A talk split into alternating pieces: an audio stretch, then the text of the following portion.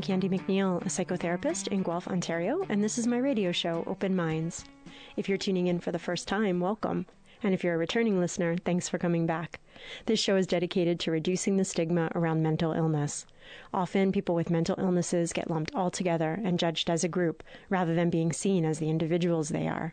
And sometimes we focus way more on their weaknesses and impairments rather than on their strengths and their gifts. On this show, I'm going to bring you stories from professionals and from people who experience mental illness that I really think will open your mind around what it's actually like to have a brain that works differently. One thing I've learned from my 15 years in the field is that, contrary to what you might hear in the media or from misinformed individuals, mental illness is not a sign of weakness or laziness. It doesn't make someone dangerous or stupid. It's not a moral failing or a stain on one's character. And most importantly, it is not a choice or something someone can just, quote, get over. I have met some of the most hardworking, strong, smart, sensitive, and likable people in my office or in the hospital. People I'd enjoy having as a family member, a friend, or a partner. But often these people feel judged in a very negative way. They feel less than or not good enough because of their mental illness, and they're very afraid that friends, partners, coworkers, roommates, and family members will think less of them too and try as they might, they can't always recover. In fact, sometimes they don't fully want to because some part of the illness makes them feel good. I know that part is confusing for people who don't have a mental illness.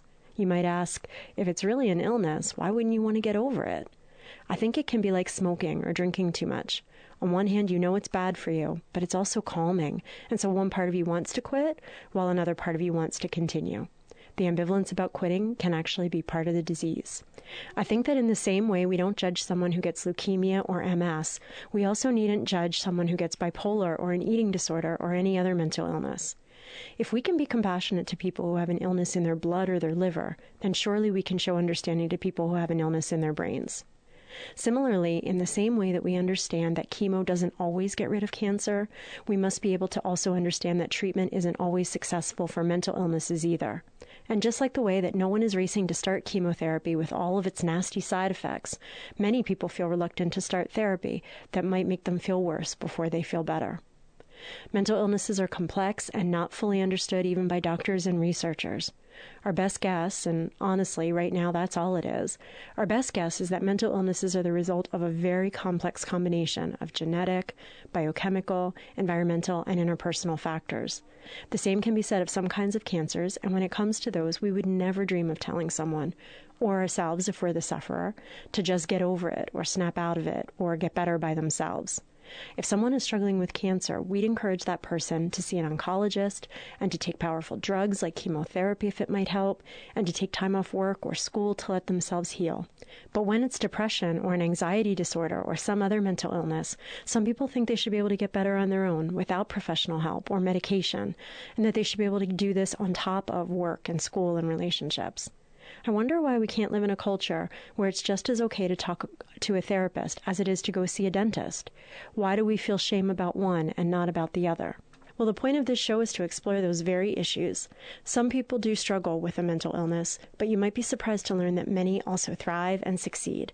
As you listen to my interviews with experts in the field and with people who have mental illnesses or their family members, you'll hear firsthand that mental illnesses don't just hold people back.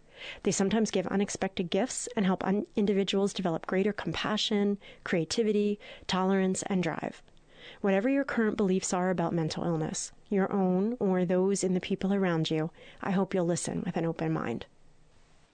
So, this is Candy McNeil, and I am interviewing Ali Henderson, who is program manager here at Sheena's Place. Thank you so much for being willing to uh, talk with me today. Thank you for having me. Hmm. So, Sheena's Place, tell us a little bit about the uh, history and what you do here. Sure. Sheena's Place opened up in 1996. We are an old historic house in the Annex in Toronto. Uh, so we've been here since the 90s. It was named after Sheena Carpenter, who passed away from anorexia. Her family and friends created Sheena's Place because they saw a gap in the healthcare system. So what we do now, offering hope and support to people living with and affected by eating disorders, didn't exist in the 90s. So in her passing and in her memory, Sheena's Place came to be. Um, I'm the program manager here, so I oversee all the programs that we run in addition to coming up with new programs and running two groups myself. And so, what kind of groups and, and what kinds of programs do you offer here? And how does somebody access those if they'd like to? Sure. So, we offer groups uh, free of charge. There's no waiting list. Once you make the phone call to Sheena's Place, you're guaranteed to be in a group within 72 hours. We offer support groups, skilled based groups, expressive arts groups, and body image groups. That's how we sort of separate our categories. Um, I'm running a support group and skilled based group. We have facilitators of um, a varied background, professional background, many social workers. Um, and so once people come in, they have an information interview. We get to know them them what their needs are and how best we can suit our programming to them, and then we suggest different groups that they may be interested in. What an amazing resource, especially with the short waiting list, because that's one of the problems for sure in Ontario, and I think probably across Canada, is how long people sometimes have to wait. Um, and one of the reasons that's so discouraging is because sometimes it takes a long time for people to get up the courage first to admit that they have a problem, let alone to um, be willing to accept treatment for it. So that's a really fabulous um, resource that you guys have. Do people come here while they're on waiting lists for more intensive treatment? Do they come here instead? Do they come here after? Mm-hmm. That's a very good question. Um, we see lots and lots of people that have been on waiting lists. Uh, right now, I mean, depending on what hospital you're trying to get into, you can be waiting a year and a half. And we know for people who are extremely sick, not everyone has a year and a half to go. So I find that Sheena's Place is the beginning, the middle, and end of treatment. We're there in the beginning when you want to make that first contact and say, you know, I really need some support with this. We're there if hospital treatment maybe doesn't work out for you, maybe you relapse, Sheena's Place is still there. We're there at the end of treatment when you graduate and then when you're feeling well. Um, so I think it's really interesting that we come into people's lives at so many different stages of their illness. Yeah, what a great continuum of care you offer, right? And supporting people all the way through, which is amazing. Um, have you seen the same thing that sometimes people are hesitant to come in for treatment? And if so, what do you think some of the barriers are that maybe hold people back from coming in? Most definitely. There is a lot of stigma, there's a lot of shame that goes along with having an eating disorder many people don't want others to know. They don't want their family to know, their work to know. They want to make sure that they can still continue on in life. But they realize that they are falling short on relationships or things aren't going so well at work. So people do come for support. But we have to keep in mind we're seeing people at different stages. Not everyone necessarily wants to get better, but they do need skills to cope on a daily basis. So we are there not to tell people what to do or how to get better, but to meet them where they're at and give them the support that's going to help them. Ali, could you speak more about that piece around how not everybody wants to get better? Because I think that that's part of what's confusing to people who don't understand about eating disorders. If they compare it to a cancer, even though, of course, you're not eager to go in for chemotherapy, generally speaking, if your doctor recommends it, you don't fight it and you start that right away. And as you're saying, not everybody is eager or willing to go for treatment around their eating disorder. What do you make of that? How do you understand that and the difference between that and, say, someone going for chemo? Sure. Um, from a professional sort of point of view, it's so difficult and frustrating because we want to help everybody. But we need to realize what is at the root of eating disorders. When you have cancer, that's not in your control. You go for chemotherapy. We know that eating disorders, the um, feeling of needing control really fuels your eating disorder. So at the end of the day, if that is the only thing you're controlling in your life and that is the only thing that is giving you satisfaction, then maybe you don't want to lose that. And saying that you want to get rid of your eating disorder is saying, I'm giving up control. So I think it's finding that fine balance of working with clients' patients of where they're at to get them to a place where they find control in a well way. But not everybody gets there, nor do they want to get there. And I think that inadvertently contributes to one of the stigmas, you know, that idea that if it was really an illness, you would want to get rid of it. But you explained so well how giving it up actually um, may mean losing something, may mean losing something that feels very vital most definitely. And a lot of the time it feels good. It's comfort for people with eating disorders. So, as much as people in the community who are well don't understand that, if you really go to where they're at in their life, that is now a bit of a security blanket, and not everybody wants to let that go. At Sheena's Place, do you offer any kind of support or education for family or friends who would like to understand better? Because I think for some people, hearing what you have to say would be like, oh, I never thought of it that way. Most definitely. And if we want to look at the bigger picture of what wellness is, you have to include family and friends. It's not something you can just do on your own, even though many people think in the beginning they probably can. We have a family, friends, and partner support group. It is extremely popular. We have a huge turnout every week. And it's interesting to see the shared experience between these families and loved members. They think they're alone in it, but then they hear from everyone else and they realize they're not. So I think there's there's a lot of power in support groups and a lot of comfort. So we use that as psychoeducation in addition to a big hug at the end of the day.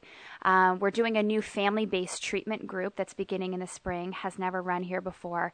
And that's sort of helping preparing parents who are getting ready for their adolescent, maybe to be in FBT, is what it would be shortened for, um, in the hospital system. So I think we're trying to see where the gaps are to make sure we're looking at the big picture to support families and loved ones we can talk about the shame and stigma that exists for the person who's struggling. But as you mentioned that, I think sometimes there's also shame or stigma for the family members and especially for parents, right? I hear a lot from moms like, is it somehow my fault? What did I do? Families worrying about that, partners or friends. Um, do you have that experience here? And, and if so, what kinds of um, shame or guilt do you hear family members and partners talking about? We hear a lot of shame. I would say that's one extremely common theme that we hear within that support group. People are wondering, you know, do we talk about food the right way at home? Did I talk about dieting too much? Did I pressure my child to do too many athletic activities? And that just continues to um, give them rapid thoughts they can't get rid of and how to help their child or their loved one. Um, so, what we want to do is give the education and awareness, and we need to get away from parent blaming or partner blaming because at the end of the day, parents aren't the sole root of why somebody has an eating disorder, and they just need to hear that from professionals, and they need to hear other reasons why eating disorders happen so that they don't just sit with all that guilt and shame at the end of the day one of the things that I have seen in doing family therapy is how helpful it is to parents to hear that there are multiple um, contributing factors, right? That it may be partly some family dynamics, it may be also partly genetics or other biochemical things, it may be partly environmental things and the culture that we live in, right? But that there are all of these factors that go into it. And I agree with you that sometimes just hearing that from a professional seems to take a huge weight off of their shoulders in terms of not beating themselves up so much and then starting to think maybe they could be part of the solution instead of part of the problem, which is fabulous. Um, you mentioned um, family based therapy, and there are a number of treatment modalities that are available, none which seem to be a, a perfect cure for 100% of people. Um, but I wonder if there are stigmas around treatment um, that you would like to maybe correct or um, challenge. You know, if you've heard people talk about why they don't even want to apply to a hospital program or what their fears are about what will happen with an admission. I think a lot of parents, sort of back to the question before, are worried about that parent blaming piece. So, family based treatment therapy, it's the adolescent who's sick with their parents, and you go through that therapeutic process every step of the way together. Instead of sort of isolating the adolescent, isolating parents, there's controversies because they would say that treats adolescents 12 years of age and older the best with the highest success rate. Of course, nothing is ever a guarantee. Um, but for example, if you look at the hospital for sick children right now and their admissions, they're getting people admitted at six years of age. So then what happens for those kids and those families because they're saying FBT isn't the best treatment model for that age group. So I think when they you hear those gaps, you get worried and parents get worried thinking, now what? I have a 6-year-old who's anorexic what do we give them and what how do we treat them so i think different professionals have different ways of viewing it. When you have young children parents need to be involved in having control to refeed their child. But what the actual therapy is going to look like after they're refed i think can be different in lots of different hospitals private therapy support groups whatever it may be I think some listeners will be shocked to hear you say that children as young as six years old are being admitted to hospital for an eating disorder. And I think if ever there was a, like, I can't think of any better argument for how it's not someone's fault. Like, a six year old doesn't go, hmm, I think I'll start struggling with bulimia and really, like, uh, pull my whole family down into sick kids for you know three months of treatment right? Like it just doesn't work like that. And i'm not sure why we see it so clearly with a six year old or a nine year old but by the time someone is 16 or 19 or 26 we think they should be able to do it differently. It does seem like there's some kind of marker that says at a certain point like can't you get over it? Can't you just knock it off? Have you heard that kind of stuff I've heard it a lot, and I think that goes a lot with the misconceptions and the myths of eating disorders. You know, it's sort of a Caucasian teenager female illness. At the end of the day, it affects everybody across any socioeconomic background, any age, any gender. So you know, it's it's hard to have those conversations, but we need to have them because that's not the reality at the end of the day. And we think we have to look at our dialogue a lot more too. So thinking about children who are six years old going to treatment for an eating disorder, I was speaking with a school teacher the other day, and they were saying how in their grade one class, so you're just out of kindergarten, and in grade one, they're saying you're fat to the other kids. So where do we learn those words and why would we ever say that to another human being at that age? So I think we need to look a lot into society, conversations, adults, how are we speaking and what are we teaching children? Because if it's happening at that age, it's going to get younger and younger. Absolutely. Um, what are some of the other myths and misconceptions that you think are out there about eating disorders generally that you would like to set straight? I would like to set straight that it affects men. I think that's a big piece. People do not realize that. This is the first time ever this winter that Sheena's Place has offered a men's support group. It's never happened in the past. It's been very popular. And we did a focus group before running this group to learn from the men firsthand their experiences. What do you encounter? How do you feel about your body? And many of them say they haven't had any help because they can't go to their doctors. Their doctors don't understand. One client mentioned um, talking to their physician about not feeling well about their body image and realizing their eating is getting out of control. And basically, the doctor was just saying, you know, get over it and hit the gym. So that's the message at the end of the day bulk up, be a man, get over it. And I think what what are we doing to help these people? So now we're having a men's support group. We're hearing the stories. We're getting people together. We're having them speak out. Don't feel so ashamed and alone. But I think it takes education for physicians and everyone else out in the community. But people do not realize that it's such a big prevalence for men. I would agree with that. And the numbers say that for sure more women than men struggle. And I have wondered if maybe that's just because men don't feel comfortable coming forward with it.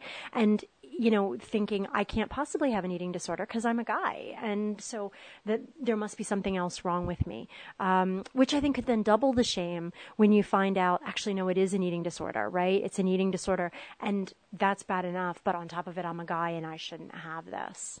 Exactly, it's not manly right? To think that you're worried about your weight, that you're over exercising, you're taking different drugs to alter what your muscles may look like. And so, just as you said, it's more prevalent for women, but we're not necessarily sending a survey out every day to every man on the street to circle yes or no if you have an eating disorder or if you have issues with body image, right? So, we don't have a fair assessment of the numbers out there you make a really good point too that I think um, I think one of the misconceptions that exists is that you can tell by looking at someone if they have an eating disorder, and in fact, that body image component is a really big part of it, and that can happen in someone no matter what their body size or shape. Would you agree? Most definitely. I had a father call in the other day, and he was saying, you know, I'm really worried about my daughter. Her eating habits are getting out of control. And he said, you know, people around us don't recognize it because she's not super skinny. So if you're not super skinny, then you don't have an eating disorder. And I think that's a big marker for people is if you're very, very thin, you're anorexic, that's what an eating disorder is. So uh, now there's a support group for men, mm-hmm. you have a support group for family members and friends. So um, trying to offer treatment to people through the entire um, journey of their eating disorder, from first starting to identify a problem right through whatever treatments and, and into wellness. You said before, you know, about the, the idea of what wellness is. How mm-hmm. would you mm-hmm. define that? I think that is such a difficult question. I think it's different for everybody out there. At the end of the day, I would love to think that wellness is a state of mind as well as your physical being. Physical being in the sense that you feel strong, you feel nourished, and you feel healthy. It's not what number it shows when you're on the scale or what pair of pants you're putting on. But if you're a strong, nourished human being, I think that's wellness. Once your body is nourished and you're feeling strong, your mind is nourished. And I think that's where our self of being and our self esteem comes along.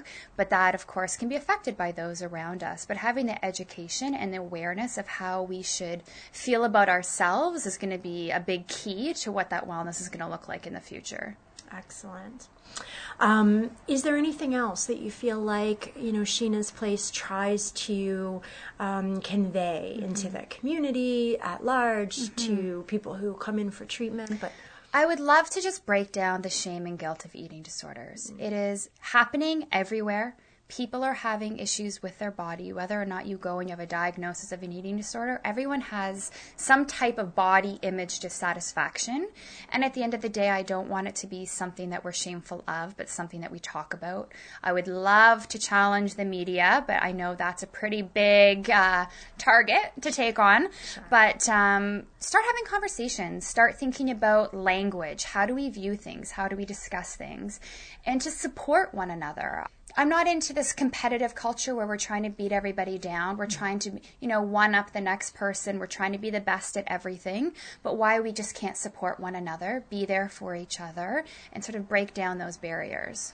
Oh, I feel like you're singing to the choir, right? Like, right on. Like, yes. how do I get your voice out there? Because really, that's it, right? Mm-hmm. It is partly that competitive nature that makes us feel not good enough, right? And is she thinner than me? Is she funnier than me? Mm-hmm. Is she mm-hmm. smarter than me?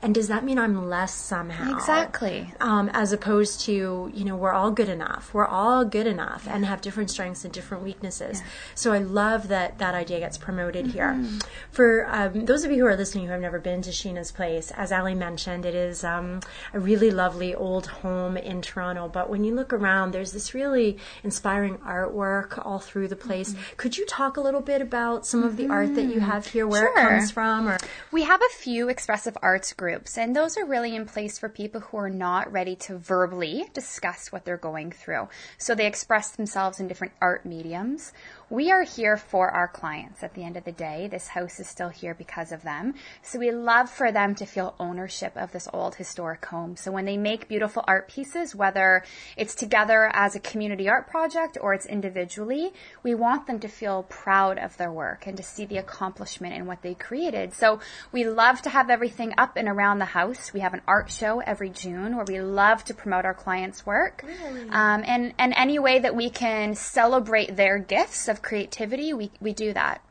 what I love about it, um, and it was in the washroom of all places, mm-hmm. you know, was a piece that was just so inspiring, and it had these really um, thoughtful, um, just little quotes, mm-hmm. right? That uh, part of I think starting to overcome an eating disorder is, as you said, challenging the culture, challenging the media, but also like challenging that environment in your mm-hmm. own head and having positive thoughts mm-hmm. to replace the negative ones. Most definitely. And I love, like, just as soon as you walk in here, you think, like, what an atmosphere of acceptance. Mm-hmm. And what if we mm-hmm. could walk around in this bubble, like, all the time, yeah, right? I when know. I leave here, that bubble of you're good enough and mm-hmm. acceptance and mm-hmm. compassion just went with us wherever we mm-hmm. went. I wish that as well.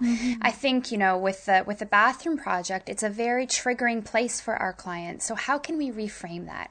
How can we show that a bathroom can be a a happy, well place. So whether it's interactive art projects, it's inspirational quotes, it's, you know, re- changing how a scale looks to the common eye, we want to do that. We don't want people to come here and feel triggered, but showing them how we can reframe that environment. So there's your tip for the day. If you are somebody who is struggling with an eating disorder or you live in the same mm-hmm. home with someone who maybe struggles and you want to do something supportive, instead of the bathroom being associated with the place where the scale is mm-hmm. or the place where the, the toilet is for purging mm-hmm. or the place where the mirror is to look at yourself and criticize, what if instead you transformed that room into a room of affirmation and mm-hmm. acceptance, right? With some really positive statements on the mirror or on the wall. Yes, definitely Yeah, that's your project for today Yes. if you're listening. yes, you're- and, I would say for everyone to throw those scales out. Yeah. That's what I would say. I love that Yeah, idea. yeah. Yes, I I don't keep a blood pressure cuff in the bathroom. Nope. Why am I keeping a scale in the bathroom? Exactly. Right. Exactly. Those numbers that show up don't define who we are. Hmm. Ali, you speak so well about this. Can I just ask what brought you Mm-hmm. into this field? Um, growing up, I was a camp counselor. I loved summer camp. I always counseled the older girl cabins. And what I realized at a young age was how many different body image issues were happening and hearing how girls spoke to one, another. And I just thought, what what is wrong with our culture? I absolutely hated the idea that someone would look in the mirror and hate what they saw. I would say I was very lucky growing up with my girlfriends, and I didn't realize some of those issues until I was with some vulnerable youth. And I thought this has to change. What can I do to help change this? I don't like being in a place where we're always reactive to health issues, whatever that may be, especially in mental health. I would like to be proactive and I would love to work with young girls to help them before they're here with a diagnosed eating disorder. Mm-hmm.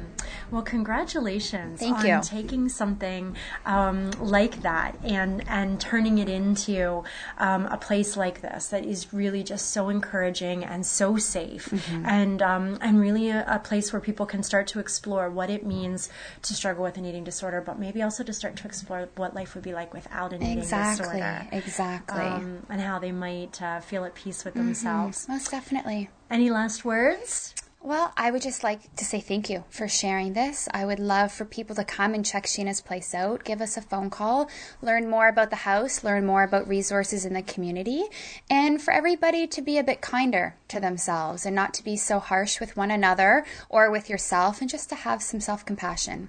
Excellent words of wisdom. There's going to be a link to Sheena's Place on my website, um, which will uh, have a podcast of this show if you want to hear. But um, give people the number and the address just in case they want to pop by or they want to give a call. Sure. So it's 416 927 8900, and we're at 87 Spadina Road in Toronto. Terrific. Really, uh, you should take her up on that if you're someone who is uh, struggling at all or um, you know someone who's struggling and you'd like some support yourself. Uh, I think you'd really love it here. So uh, do take some time to support Sheena's. And if you're not able to do it that way, um, I will just put in a little plug that says I know you all do fundraisers and things We like do. that. Um, and so if this is a uh, cause that is near and dear to your heart, like it is to mine, um, please go online and support them that way. Thank as you very much. can. Thank Yeah. you very much. Sure. So that's my show for this week. Thank you so much for listening to Open Minds. I'd like to thank my editor, Craig, without whom these shows wouldn't be possible. If you've missed any part of this, or if you want to listen again or share with someone else, please visit my website at what'seatingyou.com. That's all one word, what'seatingyou.com, and click on the podcast link where you can find this and all previous shows. You can also find the show on the archives page at cfru.ca or you can subscribe to Open Minds on iTunes and be notified whenever a new show is available. I would really love to hear what you liked or didn't like about today's show and welcome suggestions for topics you'd like me to cover in the future. Please send those to my email, which is openminds at cfru.ca. That's open minds with an S at cfru.ca. Please know, though, that I may not be able to respond to all emails personally, and that I definitely cannot respond to those asking for help or advice with a specific mental health problem. For those, I strongly encourage you to put aside your fear of stigma and see your doctor, try a therapist, visit the local emergency room, or call your nearest crisis hotline. And if you're concerned for someone around you, please try not to judge and instead encourage them to seek out the treatment they deserve. Remember, if you wouldn't hesitate to visit the dentist when your teeth are causing you pain, then you needn't hesitate to seek treatment when it's your brain that's causing you pain. I'm Candy McNeil. Please join me again next week here on Open Minds.